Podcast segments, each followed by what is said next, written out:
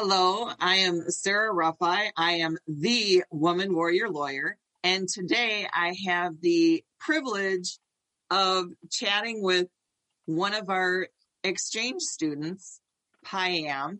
Payam, would you go ahead and introduce yourself, please? Your name and where you're from.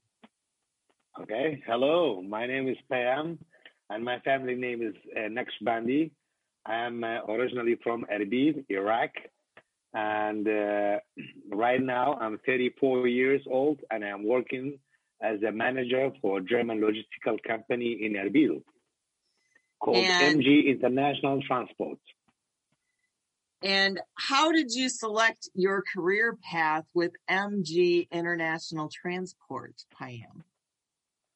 Well, um, I met uh, I met uh, some friends in Erbil after my experience of the exchange students of the MEPI Middle East Program Initiatives, and I, I came back uh, in August 2010 back to Iraq. Then in in uh, in October, I met Mr. Henrik Adams from Iraqi Horizonte. Then uh, then he was uh, he, he he had he had some lack of uh, participants to German uh, program called Iraqi Horizonte. He said, "Moms, shall I still continue?" Sure. okay, so um, there was a there was a big businessman for a telecommunication company. He couldn't make it due to the family problem. He said, "Pam, I would like to choose you, and uh, you can come to Germany." And you will learn German language, and later you will be appointed as a trainee. In German, they say uh, um, uh, I, I forget the German word, uh, but okay. There's, okay, there's uh, yeah, like a Schule, like uh you become a, a practicum. They call practicum. I just remembered.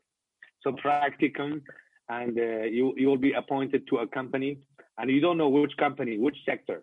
It's just a company, and then I met with the management of German uh, uh, German company, which was MG International.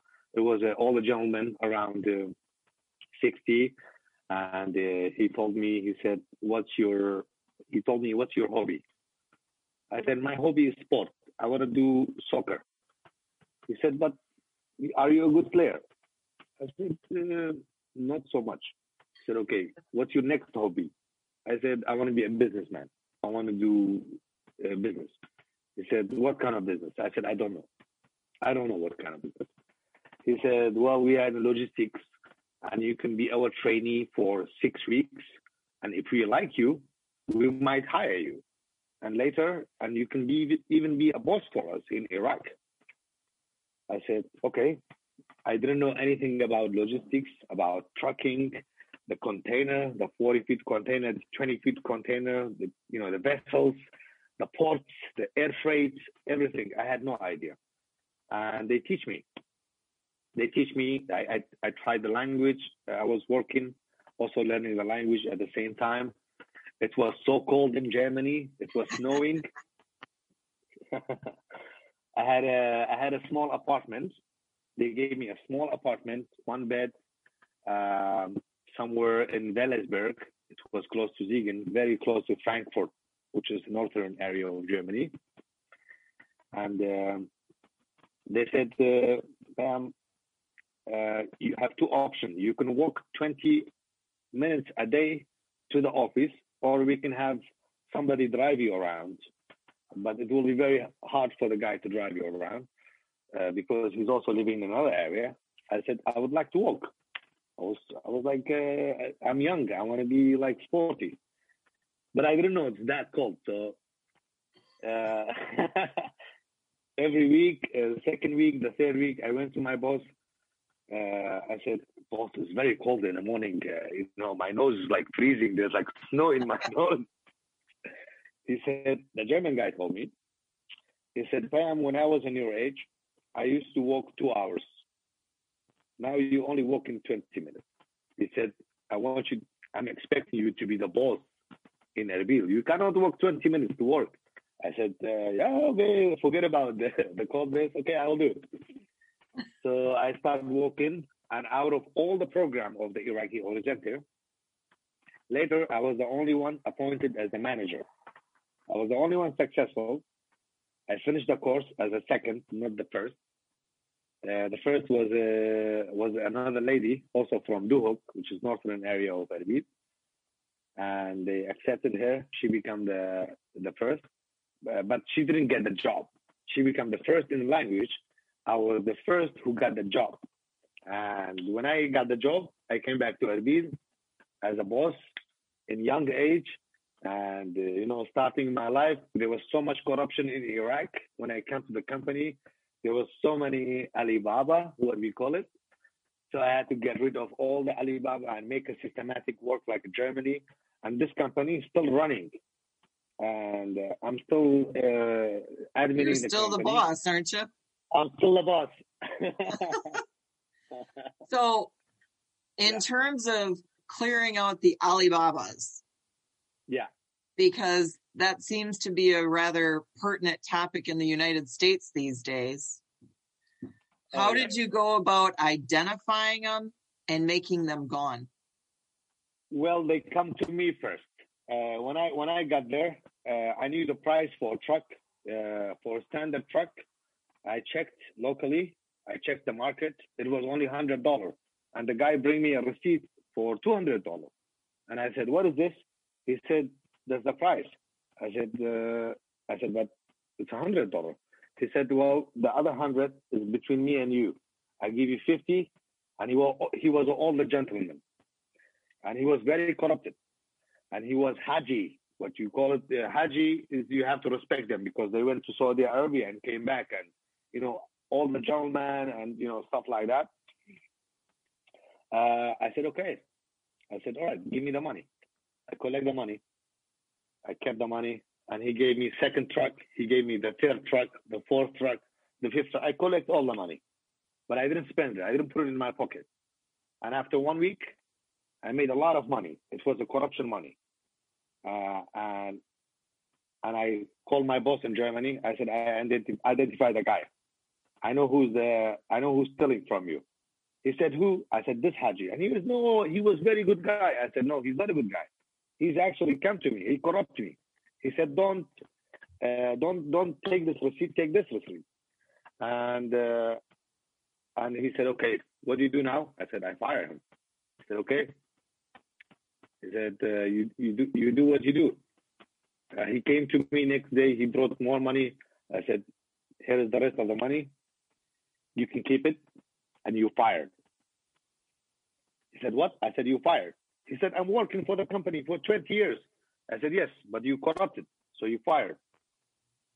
And it was very hard for me because, you know, as a young guy to fire this, all the gentlemen, and he had his son, he had his son-in-law. There was like a big group of people. But uh, I did it. I fired five people in the border in one day. and how, I, I hired new guys. and how did that experience um, shape your leadership abilities or traits?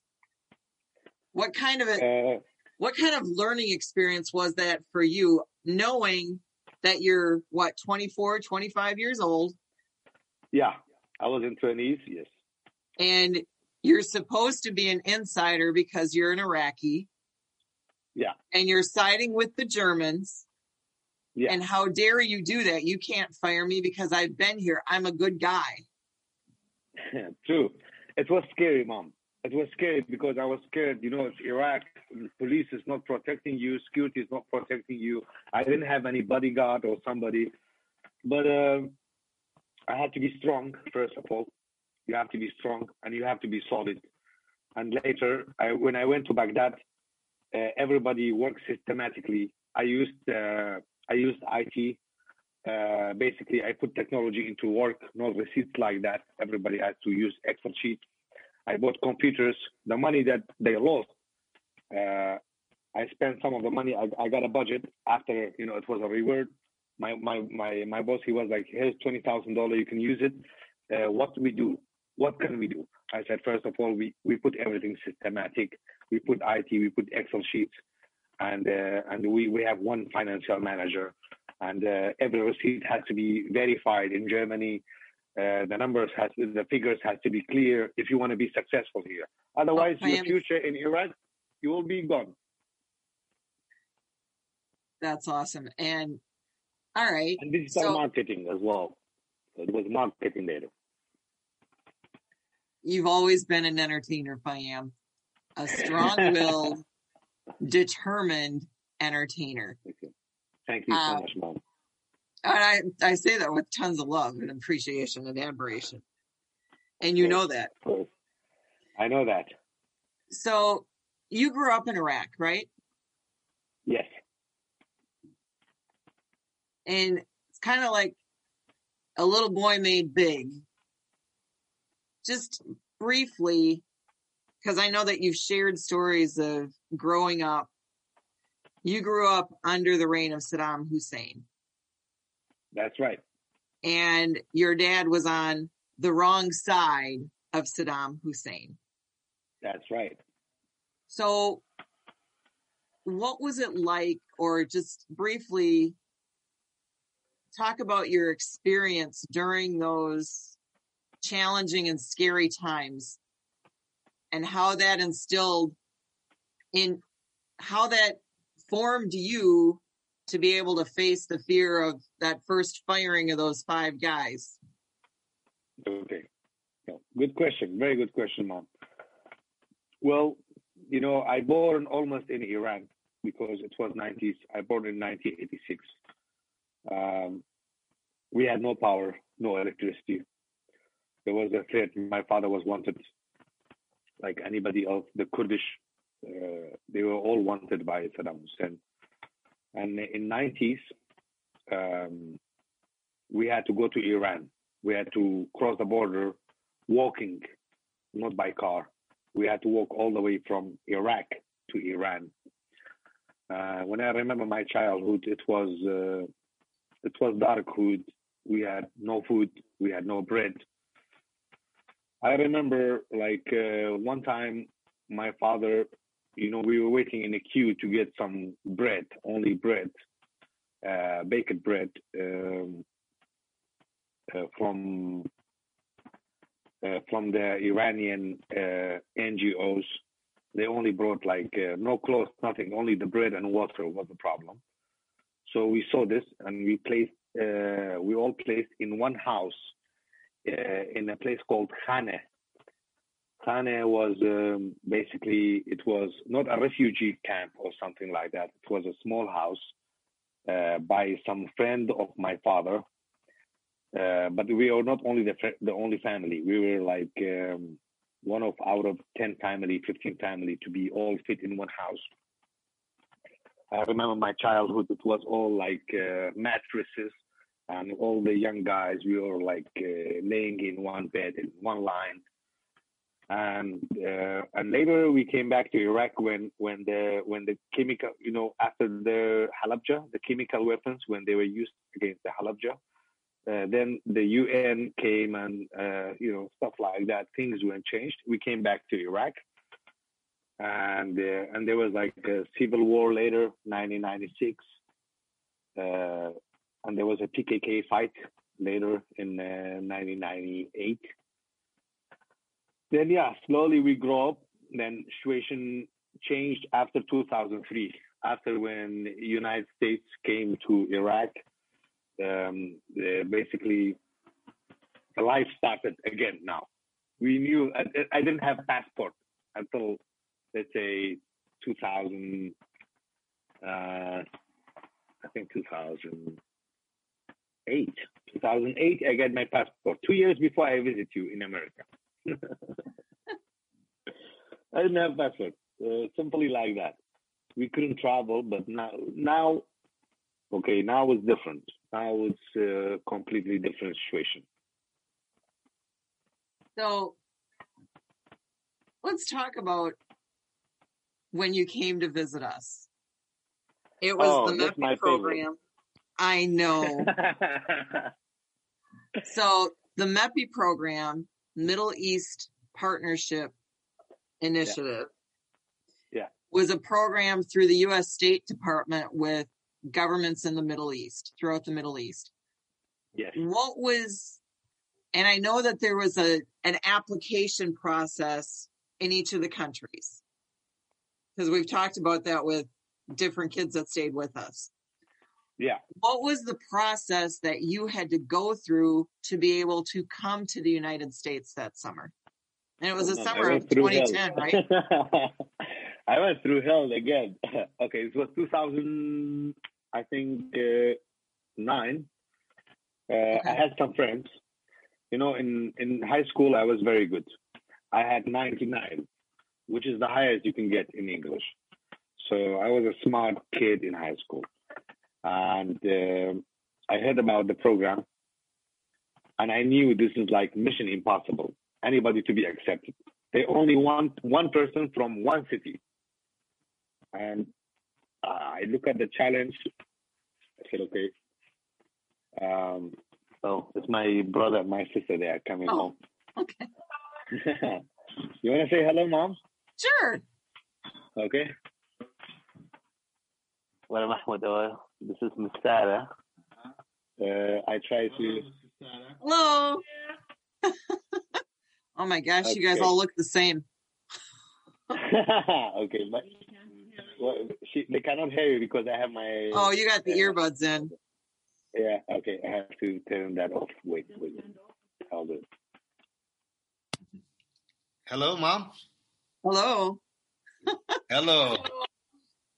How are This you guys? Berun.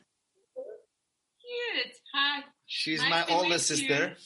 Nice to meet Huh? you. This is Mahmoud, my younger brother. Very nice to meet you. Nice to meet you too.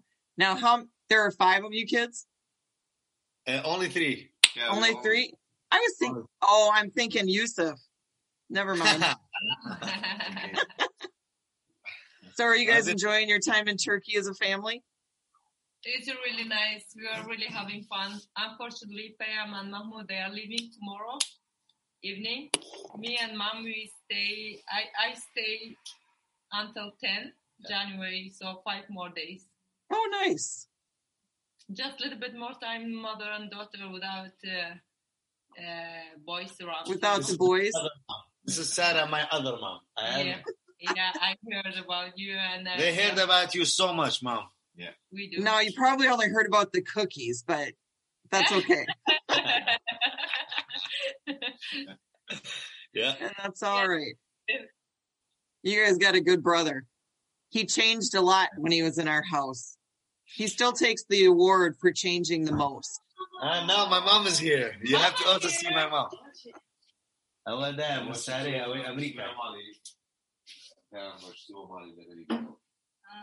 آه، ولا سلامة شزوني بعد طالعين.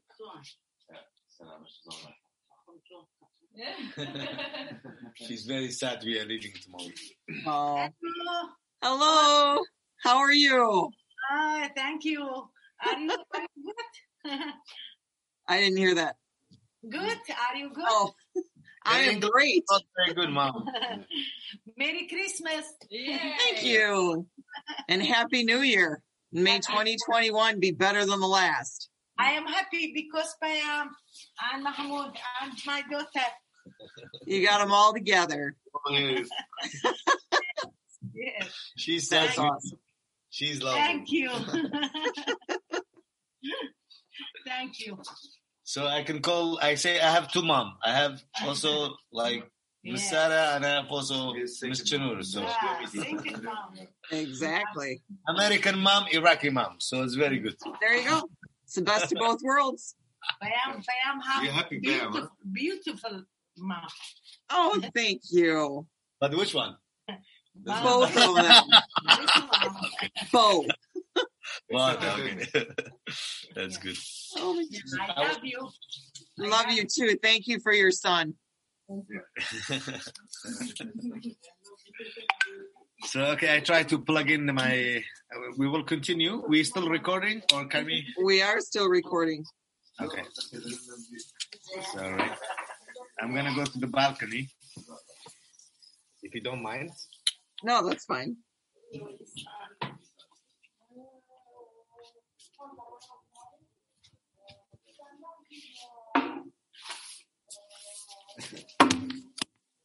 So I never realized you were the middle child too, Payam. I know. It's a tough spot, isn't it?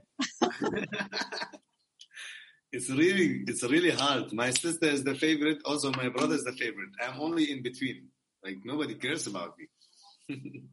You got a bright light off your left shoulder that when you move, it like Yeah. glares. Oh yeah. Okay. So how about this one? There you go. I yep, perfect. Dwight and I are both the middle too, so I get I feel your pain. That might be another part of that little extra connection. That's right. That's right. That's right. Okay, so we were talking about the MEPI program and what you had to go through to be the chosen one for Iraq. So yeah. So um, I heard about the program, and I had some friends. They told me, "Pam, you can do it, and uh, you have a degree for it. You have uh, you have good language capability. You can learn quickly, and uh, but you only the only problem is you have to fly to Baghdad. And Baghdad back then, it was very bad. It was What a scary place to be, wasn't it? Yes, like uh, there were snipers. Anybody who leave the airport to the U.S. embassy, they shoot them down. It was like that. There was a, a place called Abbas bin Farnas. Uh, you can only take taxi, but the taxi were like when you're driving next to the driver, you had to get down because there is possibility there's snipers might hit you. They call Jaish al Mahdi. Yeah. So I said, okay. I, I said, I will not go through the airport. We take the taxi, normal taxi. I want to be like low profile. I don't want, I don't want anybody to see me. But my father, God bless him, um, he take me, he take me a private taxi. He said, uh, you take my son to Baghdad and, uh, and you wait for him until he finished from the U.S. embassy. I went to the U.S. embassy. I had my phone. I'm, I'm not sure if I have told you this story, but No, I haven't heard this one. So yeah, I, I just got this phone, this uh, uh, this this tab, like uh, the touch phone. It was just new in in Iraq, and when I went to the security, I, first time I see American, okay, like that, and I they you have to take out the battery from your phone. It was not like an iPhone back then. You have to take the battery literally, take the battery out. You say, okay, the battery is out. And I didn't know. After the first checkpoint, I put the ba- battery back. And there was one soldier. He saw that when I put the battery back. He came to me. He was like, put the battery back out. And he came with the gun. He came on me. I was like so scared. I said, okay. I said, don't shoot. you know, like, dude, I don't shoot. Everything is fine. Uh, I put the battery out. And he knew later, he realized that I'm not a terrorist. I'm only terrorist for chocolate You're just a dumb kid who didn't know anything. That's right. So we went there. Uh, I did the interview. They liked me in the interview. They they test me. They have had a lot of questions for me. I answered all of their questions. And uh, later they said, "If do you have, you know, I had some. Uh, hello, my internet. It says my internet is not stable. Yeah, you kind of got me? garbled. Now you're Okay. better. Okay. So they said, uh, "Do you do you have any plan to stay in America?" I said no, because I had I had some uh, homework. I knew that uh, I had to say no, but I wasn't sure if I stay in America or not. Okay.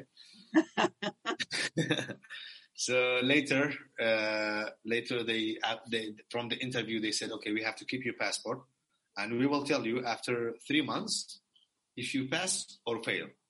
We will return your passport like nothing happened and everything will be fine. I said, okay. And after three months, I forgot about, like I came back with all the obstacles, you know, with the taxi, you know, coming back to, you know, it's like around six, back then it was around seven hours in a dangerous zone, basically bombs. You got, uh, planted bombs on the street. You got all Yeah. kind of militias. You had like Peshmerga in one side. You had all kind of terrorists. Any terrorist you can imagine in the world, they were in that area. Okay, they're allowed, maybe. And if they're allowed, I can tell them to keep Well, it. that's okay. Okay. It's fine. So, uh, so I, I came, I came back, and I forgot about it. After three months, some lady called me. She said, "Hello, are you Mr. Naqshbandi?" I said, "Yes, I am. Who's this?" She said, "Congratulations, you are the only one from Erbil who's been accepted, and your passport is with us. You have the U.S. visa, and we want to give it to you." I said, okay, okay. I, I didn't know what to do. Like, I had no, I, I have never been traveling. I have never been in an aeroplane before. I have never taken a flight before. So I was like, okay, when, when I'm traveling, she said, uh, well, you're going soon. You're going uh, maybe June. And I was like, well, okay, wow. It was really unexpected. So my flight was via Royal Jordanian in Amman. 13 hours flight to Chicago. Been on that one. And yeah. Actually, no, ours was even worse. We flew out of Kuwait. oh, okay. oh my God. It was really like I'm in this machine in the sky. Am I gonna die? am I gonna make it? Then uh, am I? Shall I follow to Wisconsin? Well, the program itself was six weeks, right? Yeah, And one of those weeks was in Wausau. right. Where were you the rest of the time? Well, I was in Washington D.C. I've been accepted in Georgetown. They they they checked my profile, and I was there, and it was the best experience in my life. I have become completely another person. I was, I had so much. I- would say, I had so much dream that, uh, like, I didn't believe it.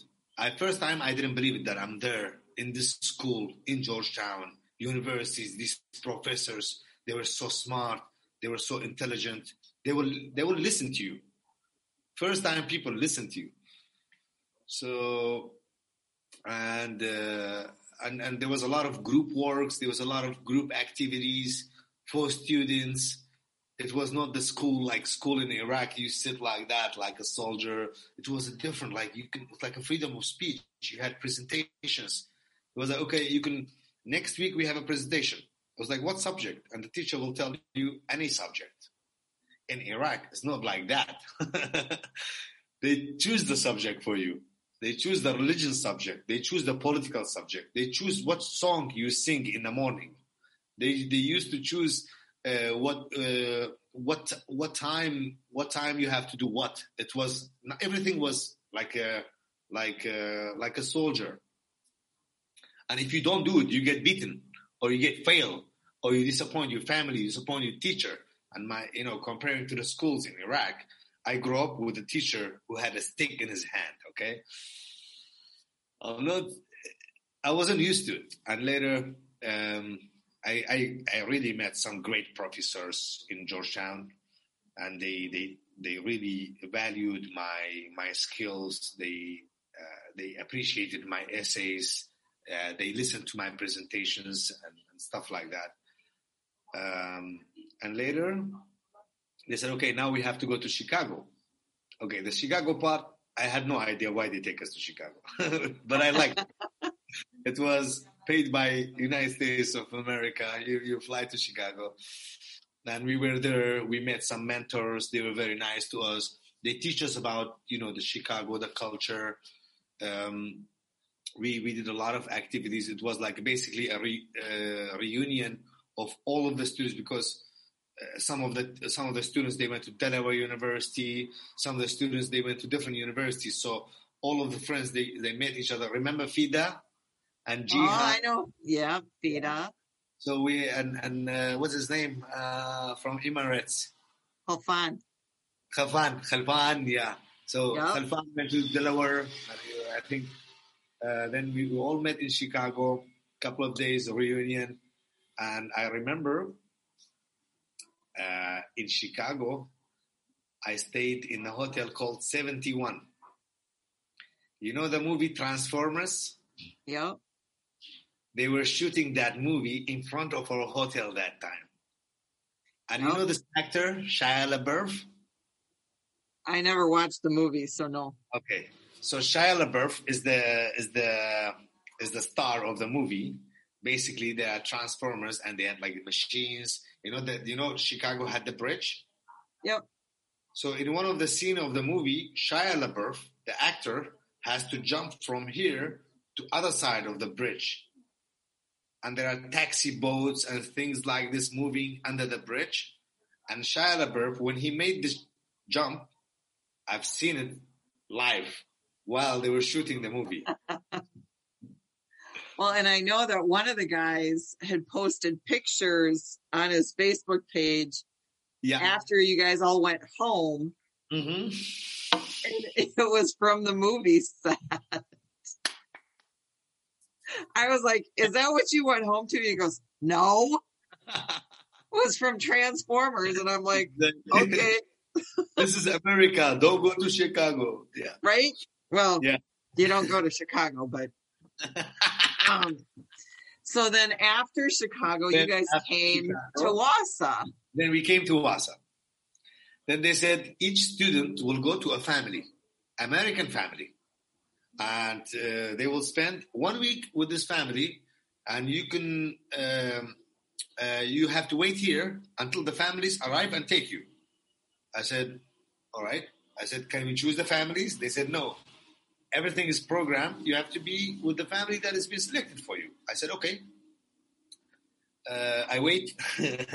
I wait for. You. I didn't know you coming, but I Well, was. and now, if memory serves me correctly, you wanted to be in town yeah, yeah, yeah. no exactly. Kids application. and no animals. Yeah, they said, "What do you want?" I said, "I want a family, no children." I said, "I want a nice family in a town, in a city center. I wanted like life, you know. I didn't want like anything, anything far away." And and uh, you know, of course, I was young. I wanted party. I wanted young family, like you know, people in Well, my you got a young family, that's for sure. That, that's that's right. then you show up with children in the car. With a boatload of them. then I was I I was so I, I you were so nice to me. By the way, you were so nice to me. You come and you were like, "Hey, hello, Payam," and you were like so like um, like you were so polite and you you you want me there. You want me to to be comfortable. And I said, okay. I said, all right. I said, okay. I went to my mentor. I didn't say anything in front of you, but later I met my, I, I met my mentor. I said, please don't put me with this family. Children in one side, all of these children. What did I do? Like in this area in Wausau, like, what do you, why do you want me to do that? She said, no, you're to love this family. I said, me? Love this family? Children? One week? Are you nuts? I said, what do you expect from me? Like, why? I said, put someone else in front of me, exchange me to another family. She said, okay, here's, the deal. You go spend one night with this family, and if you don't like it, you call me tomorrow, and maybe we can consider another family. I said, no, I don't want to, I don't want to, like, I was fighting. I was like, I, this is impossible. I cannot do it. She said, uh, she said, just, just try then we were in this conversation. You you joined us. We're like, hey. I was like, okay, hi. She said, this is Miss Sarah, and this we we introduced. I was like, oh yeah. I was like, yeah, yeah, yeah, Miss Sarah.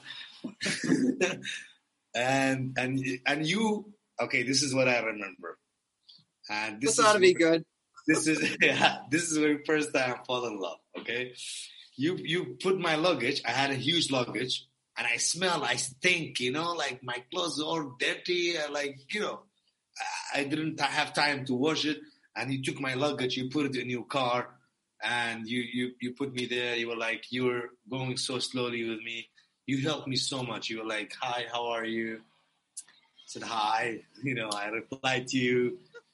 Then I got home. I was like, still okay. When I'm gonna get home, just to call my mentor, just to change his family. I didn't want to be rude. Then, then I met Dad. I met Dwight. Um, then I see all of the children. Everybody love me. I don't know why they love me so much. I'm like, okay, I hate you. Why you love me? Like I'm trying to get away from you, and you trying to love me. And uh, then you you give me a a room with the boys. You you put me in a room with the with the boys. You were like, this is your room. Uh, these are the boys. You can be up and down and and. Uh, and Actually, I think you and Khalfan shared a room, right? Yeah, you were like And Tony like- and Mac were across the hall.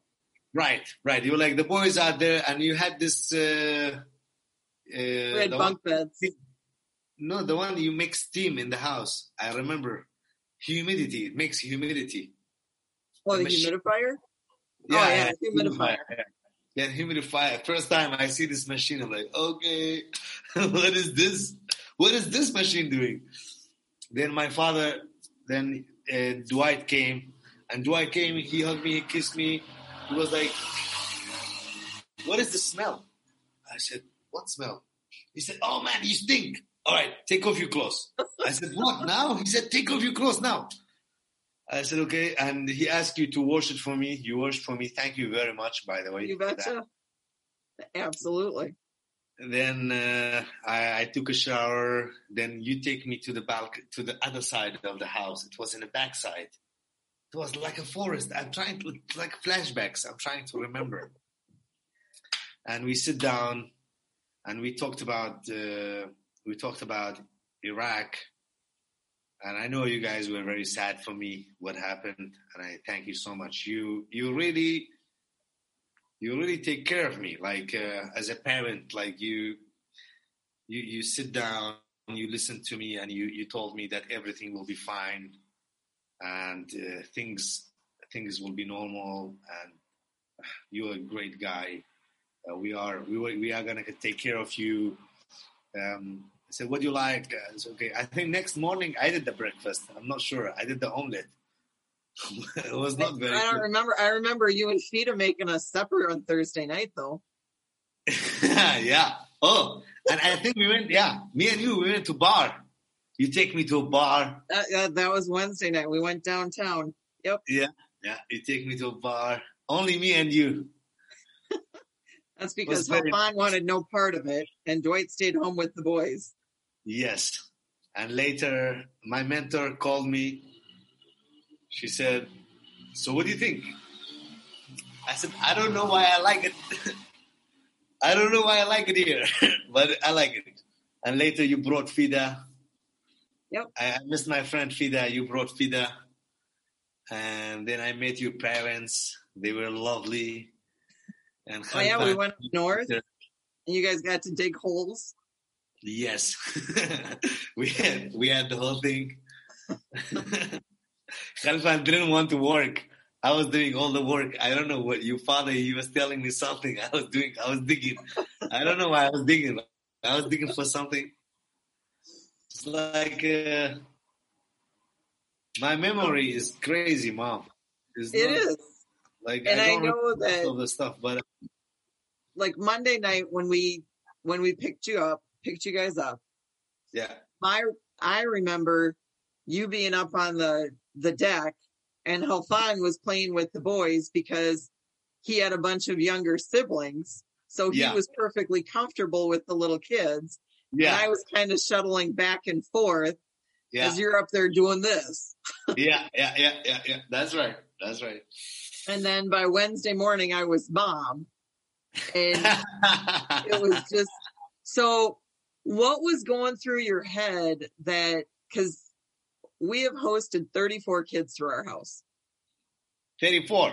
34 you and Khalfan were five and six Yeah, okay. Oh, we were very early. oh yeah you were the second summer Yeah, okay. and out of all of those kids coming through our house Yeah. you still take the prize as changing the most in the shortest period of time. That's right. I almost changed my name to Rafi, by the way. Well, that'll work. Adopt you. So, what was it that caused that massive shift that seems to have stayed for the last 11 years? well, it's you guys. It's you and it's dad and the children. You guys are amazing. You have you have some you have something that nobody has.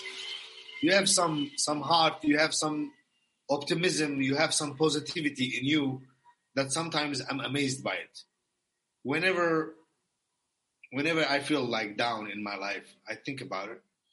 I, I think about you guys, honestly.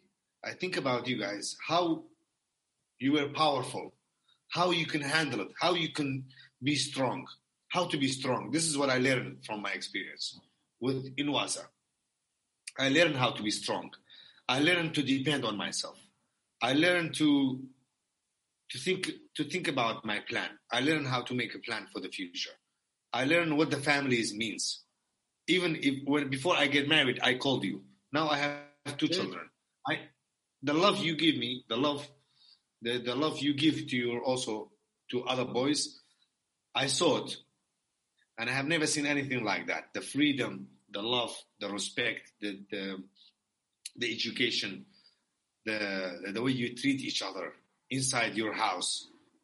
Teach me how to treat my family inside my house in Iraq. How to be a leader, how to be a, a responsible, and how to how to face the obstacles, how to face the problems, how to how to be myself. It was very important for me how to be myself because I didn't know how to be myself. I had no idea, and that's why I didn't cut the contact. I, I stayed with you, family. I I, I want to stay with your family for the rest of my life because I know this is this is this is it. This is life. This is life experience. Well, And you just- are a Rafi. You know that, right? I am. I am. And you know, more chocolate chip cookies coming, more is coming.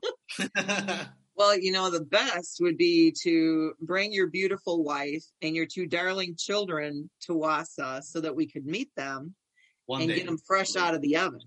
Sure. That's the best way to have those cookies. That's right. That's right. And they are coming. They they cannot wait to meet you. I want you to meet my son, my daughter, and they will they will meet the boys. I want them to meet the boys. Uh, now now seeing, you know, comparing to ten years, eleven years now, when I see uh, Joey, uh, I'm like, oh my god! I used to see you like you were this much, and now you are. Taller Taller than I am now. taller than my mom. That's right. Mom is now officially the shortest one in the house. oh my god. Uh, okay. So it's amazing what happens over time. it is. It is. How's right. Dad doing? How's Dwight is doing? Oh, he's doing good. He's working on a book. Okay. Actually, he's working on a couple of them. So Ooh, crazy things are happening in our house. I love it. Yeah, I can't wait for them to finish. me neither. Okay. Gotta be good. All right. All right. So you talked about learning German. Yeah. And I remember when you were learning German hmm and you were thrown into it and Yeah. like a crash course. Yes. English and German aren't the only languages, foreign languages that you learned though, right? That's right. How many do you speak? Five, Mom. And what are the other two? Uh, Turkish, Arabic, and my mother tongue, Kurdish. And how did you learn Turkish and why? I had to learn Turkish because my drivers they were bringing trucks for me uh, from uh, from Turkey, and I had to do the customs clearance and tax and, and all of this, and I had to ask them when you gonna come here. So slowly, first driver, second driver, I learned it in the industrial way, and my Arabic it was from university. I, I we had some Arab friends, fantastic. Do you remember Firas? Who? Firas, Firas. Ferris. Yeah, Wait, he was Baghdad? from the program. He was From- from MEPI program, but he was in different university. I'm not sure if you have met him. I was going to say Ferris was one of our first students, and he's from Amman, Jordan. And Joey and I went to his wedding a couple years ago in Amman. Really? Yeah. No, this is different Firas. Yeah. Nope. I don't remember him. So uh, Firas was from Baghdad, and uh, you know, when when he saw me, you know, we were sharing the same passport and you know, same nationality, uh, different ethnic, and we were we were at the university here. He he always talked to me, and I, I love to learn Arabic so bad because I learned Kurdish in the Kurdish school. So I said, Firas, please don't speak to me in Kurdish or any other language or English. Speak to me in Arabic and we try, you know, salam alaikum. Then, uh, you know, the first step, and and uh, then then I, I and we had also many other students, and I practice, and uh, yeah, the the German is getting worse. By the way, my German because I don't speak it anymore. Like my colleagues in Germany, they all speak perfect English, and I hate that. I don't know. That just means that your English is still perfect. Thank you so much. Thank you very much. Oh, I it's hope you understand everything. What's that? you understand everything. That's good. I do understand everything. That's good. That's good. So Yeah. it um you you talked about you learned how to be you Yeah. in our house, which that's kind of cool. And I hadn't heard that before and I hadn't heard anybody feel that way. So it's really Because I'm really gave grateful for that. For sure. Thank you so much. You gave you gave me so much freedom. You always ask me, what do you want to do? What do you like to do?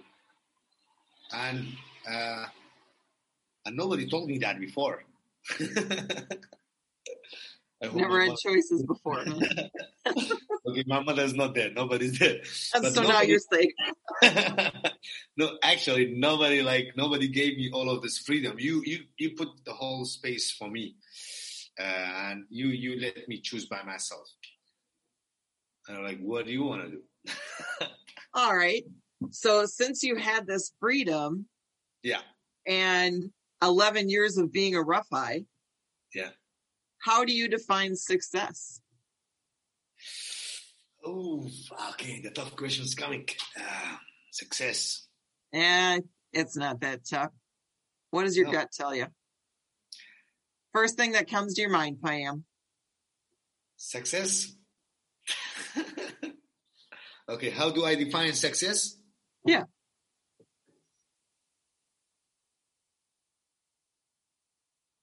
Is to care about people.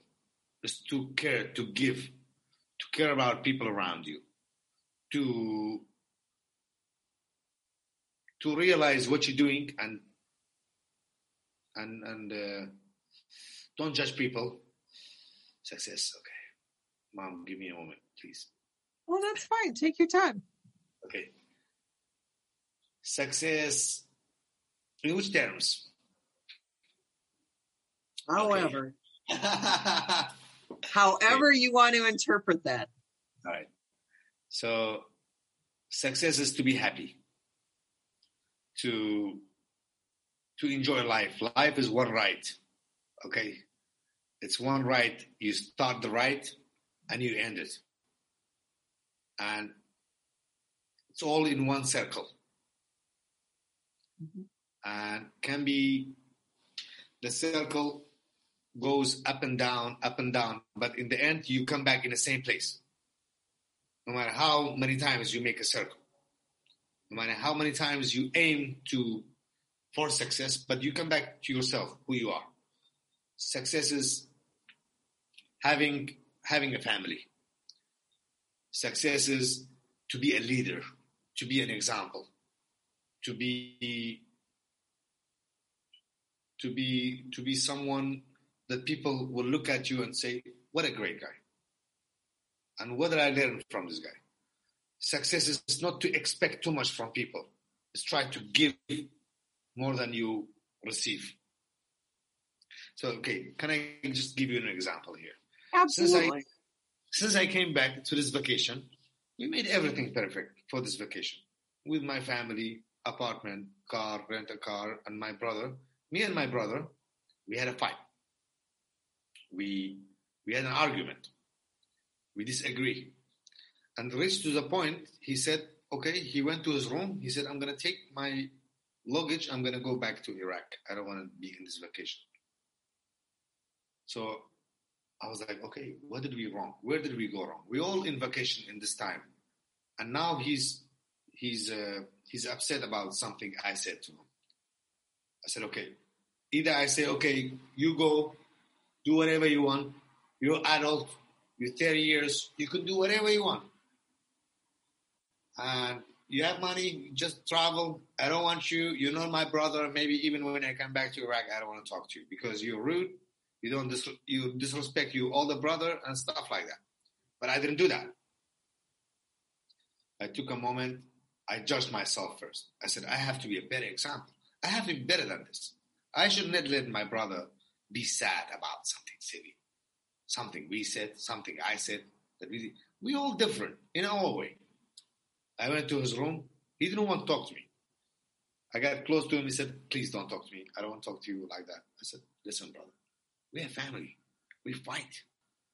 But we come back together in the end because we are family if we are always perfect, happy together all the time, everything is perfect, then this is fake.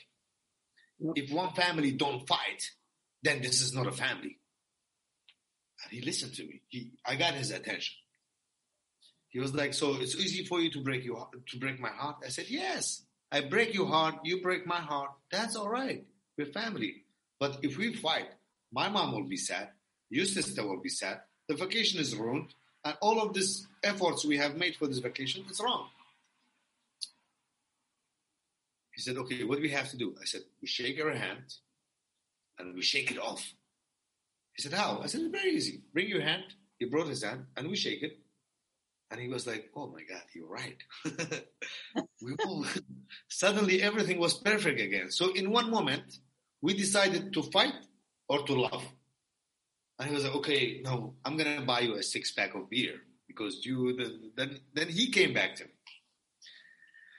So what's the answer for success? I don't know. I think I, I think you actually summed it up quite well. Okay. Glad to know. And I just, I, I agree that it's being happy. It's mm-hmm. feeling fulfilled and it's knowing that no matter what challenges you encounter, you can let it consume you or let it build you. Right. And your example with your brother is a prime example.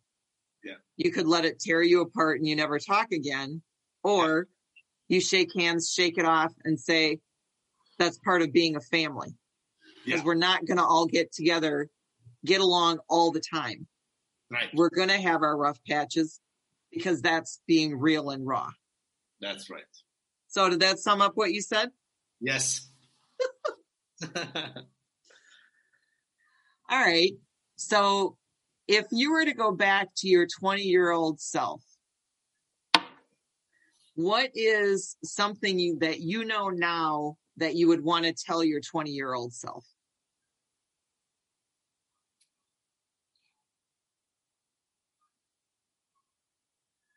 Do not smoke cigarettes. Good choice. and do not have bad friends. Do not be surrounded by bad people. Because sometimes you you have some people around you, they just want to learn from you. They they will take they will sit down, they will abuse you. You advise them. They will take everything from they want to be you so there are some people I don't want them to be part of my life because I, I was surrounded by some people, you know, like bad people. So I would be choosing wiser. I was in choosing better, better people, better persons as well. And um, well, sometimes I'm thinking I would be out of Iraq, but when I think about this, I have made you know some you know after the whole program of the MEPI, to be honest with you, um, they teach us how to change the community. I wish that I can I could have changed the community better. I could have worked harder to change my community and my people around me. Not to, to focus only on business and how to make money and stuff like that. To be less commercial and more leadership wise. If that makes sense. So it does. I can't complain about money. Don't get me wrong. I love money. I like money. Money is good. But Money makes the world go round and it gives us the opportunity to do what we want. yes. But now I just kind of want to go into that a little bit in terms of leadership and your community. So when you talk about your community, do you are you referring to the the people in your circle or are you talking about Erbil in a broader sense? That's right. I'm talking about bigger sense. But of course, it starts eventually. It starts from my circle. First of all, myself, how to be tough, how to be strong, and how to face it, and use all of the skills, what they teach me in Georgetown. There's a lot of loud cars passing by. Okay. But I wanted to use the same experience and apply it in Erbil, for example. Um, and then, of course, it's it's my cousins. Then it's it's, it's my uh, my first family, second family, then my friends, then Erbil. I didn't do much about this. I wanted even to be part of the politics and stuff like that. But unfortunately, for people like us in Iraq, they are not. The corruption is so strong. The religion is very strong. I mean, I'm not complaining about religion. I like religion. I believe in God, Uh, but but you know, in in a way that you can make people's mind. Um, you know, we're talking about. Um, we're talking about honor killings. We're talking about child labor. There's so many things I didn't do. I didn't do much about it. Um, It's never too late to start. What would you have, what would you have done differently? Well, you could just come up with the programs. You can do, do workshops. I would have speak with the imam. I would have convinced the imam. I would have convinced the muhtar, the, the mayor of this area. Uh, maybe I could have built a local NGO, a non-profitable NGO, could uh, could uh, could speak to the teachers, more parent and teacher association for the schools, better educational programs you know for for the for the for the society not these uh, crazy educations what they teach them in public. Um, more freedom for children. And definitely no child working on the street. You could have come i could have just uh, give them like free education. I could just you know teach them by myself. Put them in one camp collect all the kids put the whiteboard and talk to them and speak to them and change them because each one that you change them it's it means a lot Oh, you mean kind of like us changing you? yes mom yes that, that this is it this is what i wanted Well, but why does it have to be past tense? How old are your kids? one one six one five to six and one three And they're in school now, or at least your older one is, right? yes So what type my of, too by the way what's that? my wife is a teacher too Ah, there we go. So what type of involvement can you have to make a difference, at least for the kids that your kids are in school with?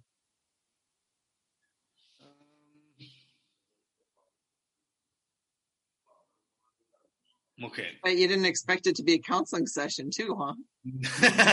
no but uh, please repeat the question Well, let me use, let me do it by example. okay I'm not a teacher with a teaching certificate in a school, Yes. but by being on my own and having my own firm, I've been able to set my own rules. And one of the rules I set was that when the boys were little, I would go and help in their classrooms on a regular basis. I think it was like once a month. Actually, I think when Tony and Mac were in preschool, it was once a month. And I would take a craft to do in their room. And I would take Nick and Joe with me when they were around. Yeah. But we were able to set an example and set the tone in those classrooms. And those kids still remember when we used to, Mr. and Mrs. Rafi or Mrs. Rafi would come into the room. And these are the things that we did. Now, Tony just graduated from high school. Yeah. And kids still remember us doing those things.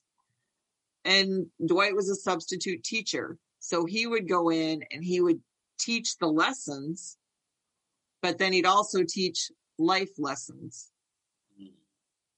Okay. And I mean, he has stories. He has one kid, he went, they went like this the first time Dwight was in the classroom.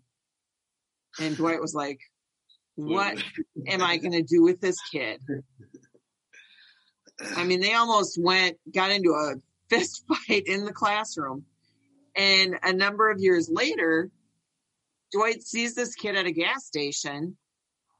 And the kid was like, Mr. Rafi. And Dwight goes, Yeah. I'm so and so. Do you remember me? He's like, Yeah. You were the best teacher and da da da da da. And you did all these things. And Dwight was like, they remember him.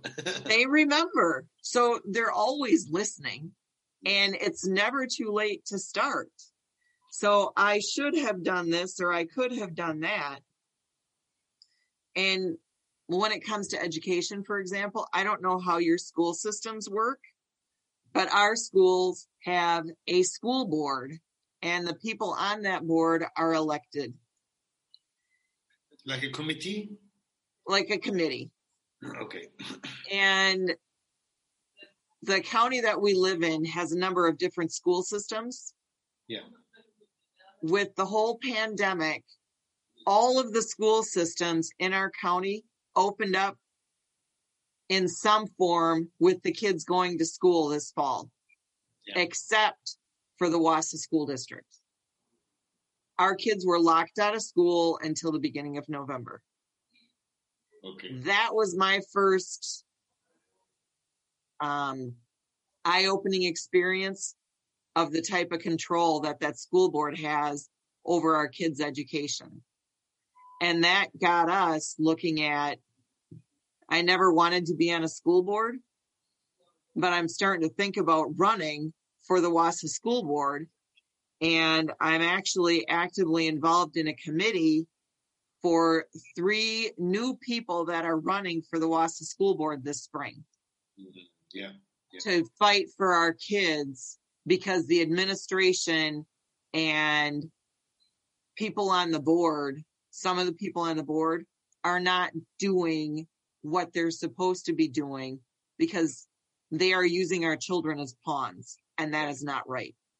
Okay. So it's never too late because I'm considerably older than you are.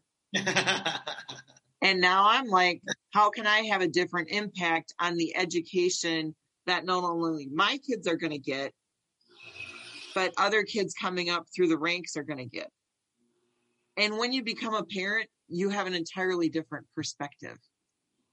Yeah. Because now all of a sudden it hits home that these are my kids that I'm responsible for, and they're learning what what's going on here. And the question is, what do you want to do about it? right. Right. That's a very good point, Mom. It's a very good point what you said. Maybe it Um, is getting your little whiteboard out in a park. Maybe, maybe. Okay, this is something to consider. But um, I wanted to to say something about this. In Iraq, we have many, many, many obstacles. The the the Ministry of Higher Education and the, the Ministry of Education. We have the Syrian refugees. We have many many things. So the the work. Okay, I'm just I don't, I'm not trying to complain and find excuses, but you're right. I have to find a better way how to reach to these people because they they all need education. They all need better education. And you used the right term. You But that- called them, you, you used the right word. Yeah. You called them obstacles. Yeah, You Obst- didn't call them barriers or impossible. They Yeah. are simply obstacles to overcome. that's right. That's right. It's That's no different than the obstacles you had to overcome to make it to the U.S. Embassy in Baghdad so that you could come to the U.S. Well, comparing to US Embassy, it was a peanut. It's still a peanut. You're right. You're right. I want to do it, mom. I want to do it. Hopefully, in the future. This year, 2020, was very bad. I had many, many programs. I had many things in my head, and of course, with the young children now, you know, they always around and and they need daddy all the time. They need mommy all the time. But I will do it. I have this is in my program. You're right. It's never too late, and I'll do it. I'll Well, do it You'll I'll do, do it. it. Wi-Fi way. there you go. And it doesn't have. It Maybe you will come. You will come teach a couple of classes as well. That could be interesting, wouldn't it? Yeah. but don't come without chocolate chip cookies, please. When you come, the kids love it, not me. The kids. The yeah, children, The homeless children want it. right. And the kid at heart too. All right. So, talking about changing the world, what is the best piece of advice that you've received so far in your life? Generally,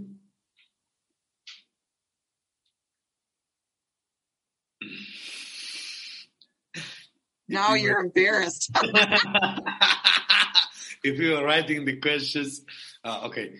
The worst advice, the best advice, or the the, worst? best piece of it, the best. Well, let's do the best and then we can do the worst, or take the worst and then the best. Okay, I'm, I'm trying to brainstorm. The best advice normally were the people who really close to me and hurt me, but they were the best advice.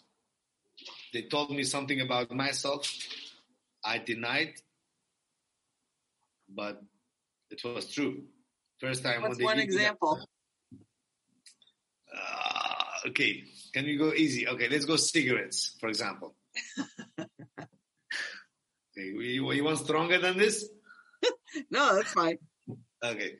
So normally cigarettes, like when somebody say, "Hey man, you can't smoke. Smoke is bad for you. You're gonna die. You get lung cancer, and there's you know a lot of things." Uh, you would hate that, but it's actually the best advice. But it's not the best advice. Okay. Uh, well, okay. Next next question. All right. What's the worst advice you ever got so far in your life? Okay. The worst advice. Mm. Stick it out with this family, these crazy people with all these kids in Wausau.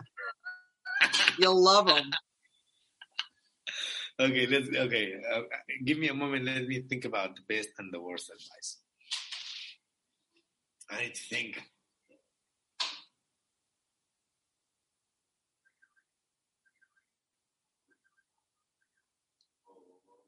This is the best advice for the whole entire life, or So far. Or the one that like pops at the top of your head. Mm. The best advice was to quit some people. They were bad around me and they were affecting my life. They were, they were always there, but they didn't actually like me or loved me. They just wanted to be there to see me and uh, and somebody came, my cousin, my older cousin, he said, These people, these friends, one, two, three, they are not your friends. I said, How do you know? He said, Because they are only there to laugh with you and sit with you, but they don't they don't really like you. They they want you actually to fail. They want you to be sad. They want you to be miserable. So it was one of the best advice I got. And the worst advice get rid of him? I got. I had to get rid of them. And actually, I tested them. I, did, I didn't want to believe my cousin. But later, I, I test all of them personally. I sit down with them. I tested them. I called them when I need. I faked something that I needed, and I made it look like urgent. And you know, it was they they disappoint me, and I retest them second time. They disappoint me. They were never there for me. So actually, I was always there for them. I thought that they would be there for me, but they didn't do it. Yeah. You find That out makes- that there are a lot of people like that in your life. We call them takers. Yes, yes. And uh, even my own best friend, he he failed me. To be honest with you, he failed me big time. I didn't expect that because he was my friend for more than ten years or something, and uh, I, I acted like I'm down or something. And uh, this remained for a couple of weeks, and it hurt me so much when he did that. I think it was one of those experiences where you outgrew him? Because I mean, people come into our into our lives for a reason, a season, or a lifetime. Yeah, And the ones that are there for a reason or a season, eventually we outgrow them, and it's simply time to move on. Yeah. It's very hard also to move on, but you have to do it. You have to be strong. It is. Yes. Okay, this is it. I have to bounce. I have to move on. I have, I will not stay here. If I am there, then I'm going to be destroyed. I will ruin my future. And this is not the person. You have to be always surrounded with the people that care about you. Absolutely. And you, Care about and support you and Well, encourage you. nowadays, you are on your own. You're alone. In this world, what I realized after this experience, I'm alone. In the end, I have to depend on myself. I have to be strong. I have to follow myself first. I, I don't, I mean, after the whole COVID 19, everybody wears a mask. Like, like I'm I'm here with my own brother and my sister. Sometimes when you go out, if you don't have a bro, if you don't have a mask, people say, "Okay, you wear a mask." Uh, Come to you. They say they might even fine you. They might uh, not even talk to you. They're like, "Okay, don't talk to me." Police come catch you. Stuff like that. So yep. in the end, I'm on my own. In the end, I'm alone. If if I think about it correctly, because if something happened, it will happen to me. And if I don't protect myself, I cannot protect my children. I cannot protect my brother. I cannot protect my my wife, my brother, my sister, my anybody. And I said that to my mom here. My mom was always worried. You know, she's she lives here and we live in Iraq. She's like, you guys, what did you do? What time you wake up? I said, Mom, from now on, you live for yourself. You don't tell me what I eat. You don't worry about me. You worry about yourself. You worry about your sugar. You worry about your sport. You worry about your health. Because I'm, I'm, I'm done. I'm, I'm, I, I, I can only take care of myself in this world right now. So, how do you motivate yourself? I read a lot. I um, I have I have a foul power, inside me. You know, I have a good energy. I, I, I sport in the morning, like every every morning. I wake up, I run, I run, and I think like what to do, how to be strong. What did I do? What's my mistake? Wh- Where are, where are my weak points? Uh, what am I doing wrong? Who, who's good with me? Who's my friend? Who's not my friend? I, I motivate myself, and I have to understand that this is. Um, I'm growing older. I'm not like this young guy anymore that you met 11 years ago. I'm a different person. I have to. I have to think. I have to plan. I have to plan in advance. I don't do it like right away. I don't. I don't follow my feeling. I wake up in the morning. Okay, I feel good or I feel bad. I plan it. I plan. Okay, I run this time. I have breakfast this time. I have lunch this time. I, I, I meet this person this time. I, I take care of this client this time. This is this is my time, and later, what did I do wrong? I take care of. Okay, this is wrong. Is right. Is wrong. Is right. This is helping me. This is not helping me. I like I do I do calculations in my head, and, and I follow my heart. I love that. I love that. And I love the fact that you you fill yourself up every morning. Yeah. Mom, I have to, uh, I have to plug the computer to the, to the screen. Okay.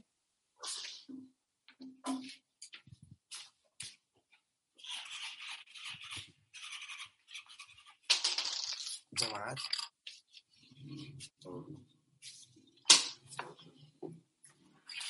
This is them. They playing backgammon as a game. I love backgammon. I haven't played that in a Oh. long time. Really? Do you know how to do it? Yeah. Okay. Okay, come to the side. It's coming. It's a little bit mess. Here.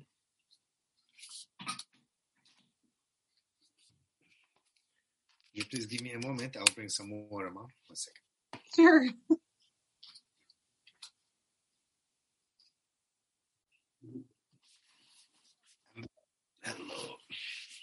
All right. It- Yeah, you look good. enough? There you go. Yeah. So, what's one thing that you would change about today's society? What's one thing I do to change about today's society? What's one thing you would change about today's society?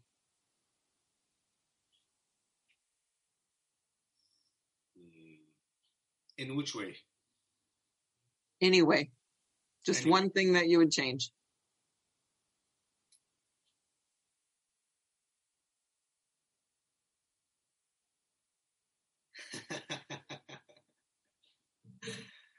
uh, Tough one, huh?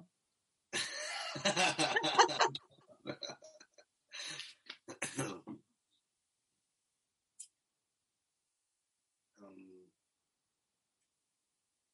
well, The list is so long, it's hard to narrow it down to one, isn't it? can I Google it? No, if if you could do anything okay. and just snap your fingers and it would change, not that you actually had to go out and force the change to happen. Okay, like that. You had your wish list. What's one thing on that wish list to change about today's society? Okay. Uh, no politicians. I'm with you on that one. Yeah, that's one thing.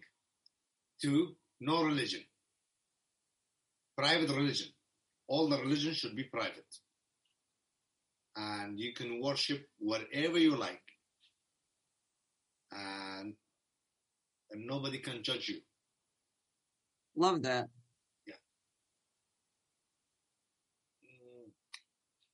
Free education. No private schools. And no private hospitals as well. Free, free health. So, all right. We were just talking about education before, Yes. and you were talking about public education. So, if there was no private education, who gets to decide what education looks like? Ooh, okay. Um, we can make uh, we can make a committee, like a city committee. Like one city, if you have one society, for example, and you can have a school, but okay, the school is not uh, okay. It's public, but the subjects can be decided by each group it, it doesn't have to be like physics, chemics, or mathematics. We don't have to teach them the subjects we want to teach them. We have to let the children to decide what subjects they want to learn. Like, uh, for example, when I was a kid, I didn't like chemistry, and I still don't like chemistry. I don't either. yeah, like I don't My brain like- isn't wired that way. yeah, my teacher he was forcing myself for the chemistry. I'm like, you don't have to. I'm I'm good at languages. I'm good in communication. I'm better in something else. So let's all decide and regroup which subjects you want to be studying, and if you really like it, you can be tested, and and you can be tested as per okay the current standard the standard that you want to be tested by, not the standard that the system chooses for you. I'm not sure if you understand my point. I do. So the, the you know the, even like the subjects that for mathematics, for chemistry, for physics, they they have chosen some like why do I have to care about uh, algebra, for example? Mr. Algebra, he had some study and he had some theory about mathematics. He said one plus one is is two. So why we have to only study that and consider this as the uh, as a as the as the backbone of the mathematics? Numbers are just numbers. All right. So here's a couple fun ones to finish this off. Uh, What is the best vacation you've taken so far? Uh, do I have to answer that one? You know this one already. Oh, of course it's coming to my house. yes. Last time was the best vacation I have ever had. That's awesome. Because vacation, what? Why people do vacation? After vacation, Vacate from their life. yes, they came for their life. They want to learn, and they, when they come back, they have to be a different person. You know, after this vacation, when I come back to Erbil, for example, the current vacation, I'm right now in a hotel room. If I go back to Erbil, if I didn't didn't learn anything, then it's not a vacation. I have to study. What? Okay, when I go back to Erbil now, I have different ideas because I've been there for one year and I have thought about nothing, only about just work and city stuff. But now when I go back, oh, I'm different because now, you know, it's vacation. I, I was out of this. The problem is you have to get out of the circle. And the best vacation for sure it was Wausau. Ah. And what is your dream vacation? Mm, my dream vacation. I want to go to Grand Canyon. Awesome. Yeah, I I want to I want to take an RV. And Yep. I want to go Vegas, Grand Canyon, and I want like no time, no freedom. I don't want to have a phone in that trip. I want just maybe I will take uh, your husband for a while in that. Oh trip. God, that's frightening. Oh wait, I think I heard you were coming back and you were kidnapping my husband and one of my kids. hey, remember I'm Iraqi. I'm a terrorist. I can. Uh, I can Yeah, yeah. kidnap. We have kidnapping skills. You were a terrorist I allowed in my house with my four young children, and I won you over anyway. Do you remember the joke with the camel? With the caramel. No. Dad, Dad was asking me. Dwight was asking me. He said, "So how do you go to school? Like when you were in Iraq?" I remember. Then we take a camel. We, we ride the camel. That's right. He said, so do you, I said, "Do you have TV?" I said, "What's TV? We don't have TV flat screen." Well, speaking of TV, how did you learn your English so well?